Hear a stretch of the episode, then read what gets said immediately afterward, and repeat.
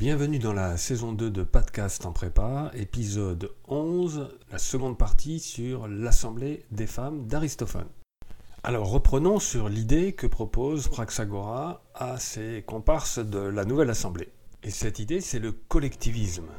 Une idée, disais-je, très construite, et en effet, c'est l'idée du, communisme au sens euh, étymologique.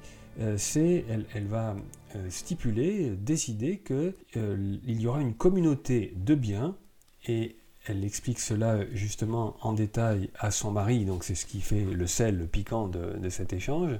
On est à la page 204. Et Praxagora, vous le voyez, on retrouve cette didascalie qu'on avait déjà, je vous avais déjà signalé dans les cavaliers, Praxagora, comme le cœur d'habitude d'ailleurs, euh, s'adressant aux spectateurs. Alors, c'est intéressant d'ailleurs parce qu'elle commence sa réplique par Qu'aucun de vous ne me contredise et ne m'interpelle avant de savoir mon projet et d'en avoir entendu l'exposé. Alors, vous avez compris que depuis le début, je vous signale qu'on peut avoir une lecture qui est anachronique, on est bien compris, elle est contemporaine et elle n'est pas pertinente pour l'époque, donc euh, il faut bien que vous saisissiez euh, cet écart entre ce que dit le texte, ce que veut dire le texte, dans un contexte euh, quasiment anthropologique, ethnographique, hein, dans une situation culturelle particulière, et ce que nous pouvons faire dire au texte. Et allez, je me lance, je le dis tout de suite. Vous savez que cette idée d'apporter de, au texte un commentaire contemporain, c'est un, c'est un peu un cliché des mises en scène de théâtre contemporaines. Et d'ailleurs, dans mon analyse de la transparence démocratique, je, m'amuse de toutes ces mises en scène contemporaines où justement on veut, euh, à force de vouloir moderniser le texte, euh, on, le trahit de manière grossière. Bien, alors cette trahison en tout cas est signifiante et, et montre la modernité de ce texte vieux de 2500 ans, c'est quand même miraculeux. C'est que là vous voyez Praxagora qui s'adresse au spectateur on pourrait très bien jouer et concevoir cette réplique comme donc un excès d'ubris. Hein. C'est une femme qui, elle, se monte la tête, elle s'imagine pouvoir organiser un coup d'État, prendre la place des hommes à l'Assemblée et à l'Ecclésia, hein, le lieu de la, discussion euh, démocratique fondamentale.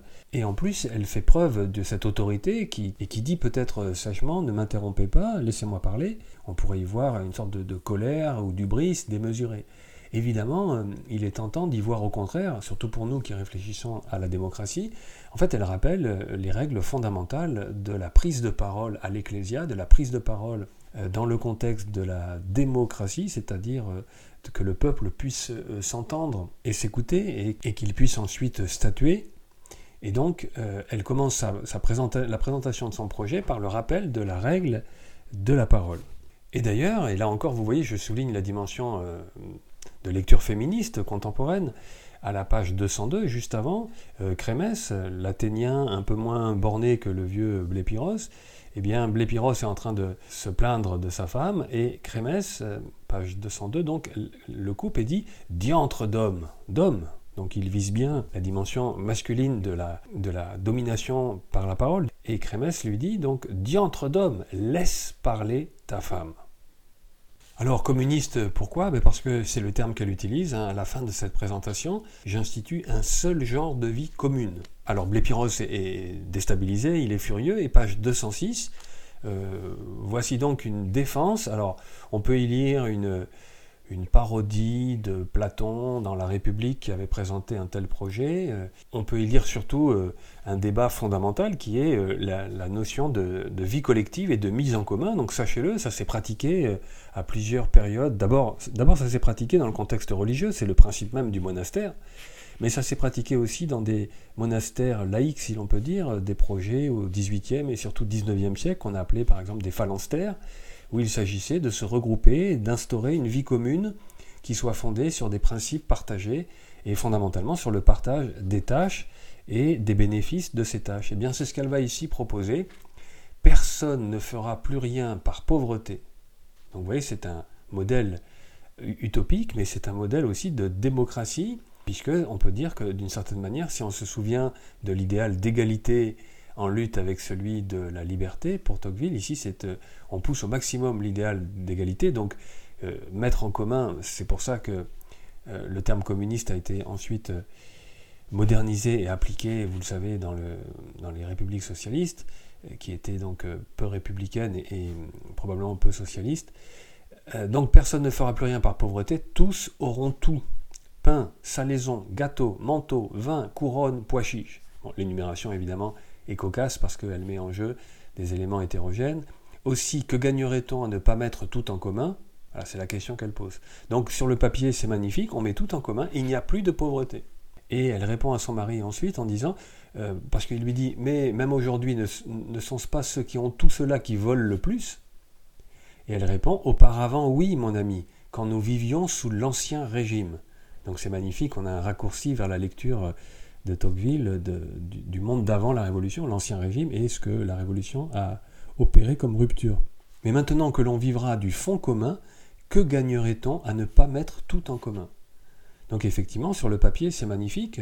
Il n'y a plus d'écart de richesse, il n'y a plus de pauvreté, on partage tout, et donc on a même intérêt à partager, et c'est la conclusion, la clôture de la démonstration.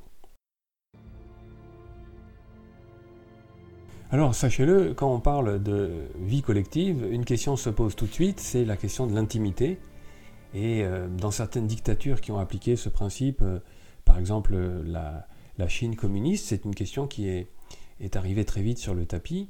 Et, la question, c'est la sexualité. Voilà, c'est-à-dire que si tout est en commun, alors on plus, il n'y a plus de propriété privée, très bien. Et finalement, ça souligne le fait que les femmes, euh, dans le cadre conjugal, comme le dénonceront plus tard des féministes, le mariage comme prostitution officielle, eh bien, euh, si on met tout en commun, effectivement, toutes les richesses et tous les biens en commun, les femmes, en tant qu'elles sont vues comme biens et comme richesses, devraient être mises en, commun aussi.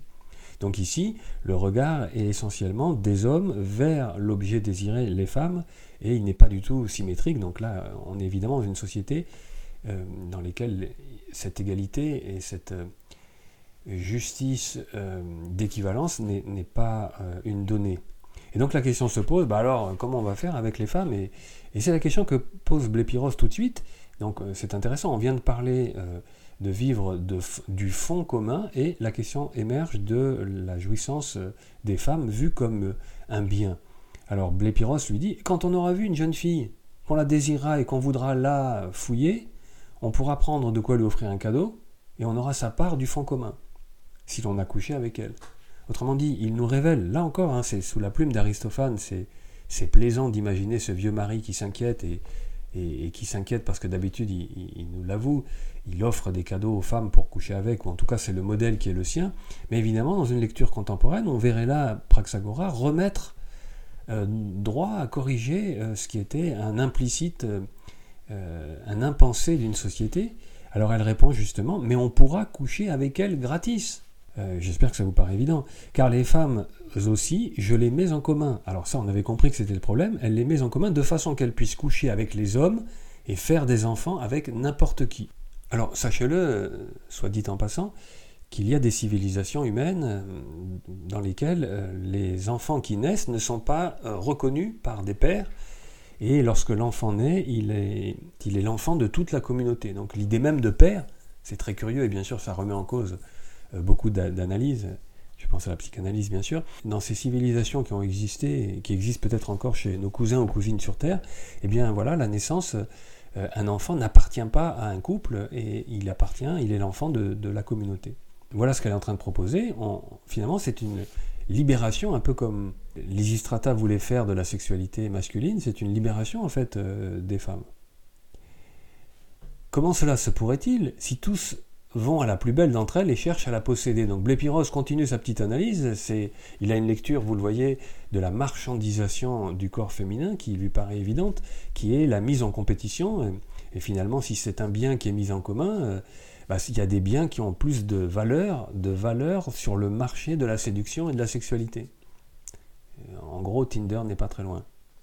Alors, elle met en place, et je m'arrête dans ma lecture, hein, c'était la page 206-207, Praxagora met en place ce principe qui va être évidemment le ressort, un ressort comique, qui est que, eh bien, il faudra d'abord euh, que les laides, c'est d'abord les, femmes les plus laides qui vont décider avec qui elles veulent coucher. Donc vous voyez la libération que ce dispositif accorde aux femmes, c'est-à-dire, d'une certaine manière, c'est expliciter la structure de domination qui fait que les femmes sont des biens euh, sur le marché de la séduction et le marché euh, social et mondain, eh bien, c'est le fait d'expliciter cette structure qui fait qu'on peut euh, s'en libérer.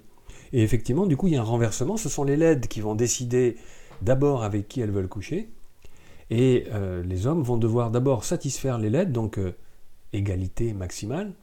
Et une fois qu'elles auront satisfait les LED, ces hommes, on est dans une structure hétérosexuelle de notre point de vue, enfin c'est le terme qui n'a pas de sens à l'époque, mais on va dire hétérosexuel, donc euh, les hommes euh, pourront après euh, s'approcher des plus jolis parce qu'ils auront d'abord honoré les LED. Donc vous le voyez, c'est tout cela est, très amusant, tout cela est, est comique pour l'époque, d'autant plus que l'idée même que les femmes s'imaginent pouvoir prendre la place des hommes à l'Assemblée, à l'Ecclésia, est déjà en soi comique.